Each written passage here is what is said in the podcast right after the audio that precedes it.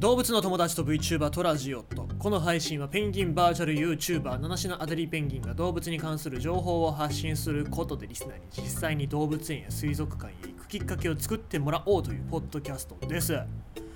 えー、今日は今日寒いんですよ。もう寒くて。まあでもあと2日だからまあいいかなぐらいな感じでね、まあ、気分的にはかなり楽な感じで、えー、行きましたよお仕事にですね、えー、仕事もなんか久しぶりにはかどりまして、まあ、その前の3連休があったからっていうのもあるんだと思うんですけどもありがたかったですね。えー、で朝ごはん。まあいつも朝ごはん僕ファミリーマートに行ってさ、え、おにぎり。だいたいツナマヨかファミリーマートのツナマヨはなんかトロトロしてて美味しいんですよ。ツナマヨかあとこれ西日本限定らしいけど塩サバがあるんですけども塩サバ食いましたんで食ってるんですよ。でまあおにぎりは、まあ、いつも通りどっちかでいいとしてで今日はちょっと気分変えてちょっと豪華な気分でね、えー、いつもはクリスピーチキンっていう、まあ、パッサパッサパッサパッサ、まあ、パッサパッサって言っちゃいけないですけど食いやすいんですよ。食いやすいなんかスティックタイプのチキンをこう食いながら、えおにぎり食うでこれで朝ごはん終了なんですけども今日はねもうすごいよ皆さんみたいな庶民には食えない到底食えないから。ファミチキ食べましたね。なんか久しぶりというか半年ぶりぐらいに食ったかな。夏になんかビールと一緒に食べた記憶があってそれ以来ですけどなんか久しぶりに食べたら美味しいねファミリチファミチキ美味しいんですよ。なんかねクリスピーチキンと違ってなんか肉汁がジュルジュル出てきてさ。なんかもう肉汁が飲み物なんじゃないかなっていう。ああジュルジュルする。って感じのなんか食い方ができるの。なんか新鮮でね美味しいですね。朝ごはんに食べるなんてもうなんて豪勢な。もうね朝ごはんにカニを食べるぐらいのレベルで私ね贅沢な気持ちになったわけですけど。どうなんですかね。まあいつもファミチキ食ってる人はいいんですけど、ただ、まあ、ファミチキの袋のところにシール貼られなければもっと気分良かったなと思いますけども、えー、まあ、皆様朝ごはん何なんでしょうかね。コンビニで買うのも僕200円ぐらいに収めたいから毎回毎回そんな感じですけども。200円以内に朝ごはん収めるとしたら何があるんですかね。なんかちょっとホームページ見たら今ルーローハンのルーローマン。まあルーローハンっていうとあの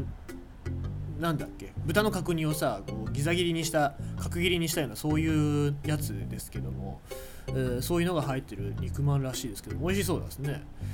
えー、またなんかこういうのも買っていいんじゃねえかななんて思いますね。明日もしあったら買ってみようかね。ファミマの中華まんとか。中華まん朝食うのいいかもしれないですね。はい、えー、まあそんな感じでございまして今日のニュースというか、えー、動物のお話を読んでいきたいと思います。日本平動物園に音声ガイド導入。スマホから飼育員の解説動物の鳴き声聞こえます。静岡市。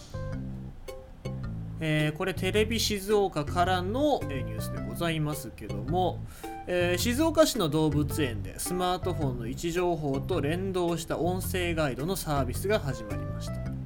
人と接触することなく動物について学ぶことができます。動物園の入り口にあるこの QR コードを読み込むと飼育員さんの音声ガイドを聞くことができます。無料の音声ガイド「おともナビ」は2021年3月美保半島周辺でサービスを開始し12月22日から日本平動物園静岡の日本平動物園ですね。でも始まりました。園内8カ所にある QR コードに近づくとそこにいる動物の鳴き声を聞くこともできます。えー、実際にこれ映像、まあ、ニュース映像の中で、えー、かざして音声ガイドが、えー、出てきましてで音声ガイドの中では飼育員さんが喋ってくれるんですね。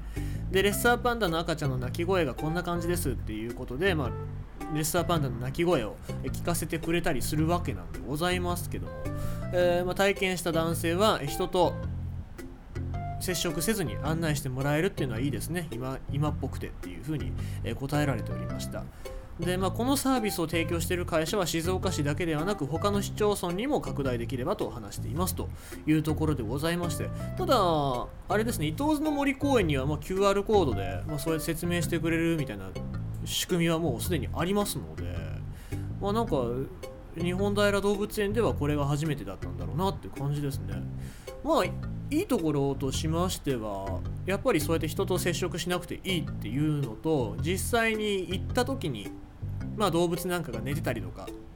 あんまり見えないところにいたりとかしてもまあなんかそういう解説を聞くことができるのでまあその動物に対して関心を持ったりとかっていうことが、えー、もっとなんか、えー、進むんだろうなっていうふうにも思いますし、まあ、逆に言うとやっぱりその飼育員さんの解説だったりとかっていうのが、えー、を聞けるのがいいと思いますし、まあ、どちらかというとそういう QR コードをかざせる場所を、え展示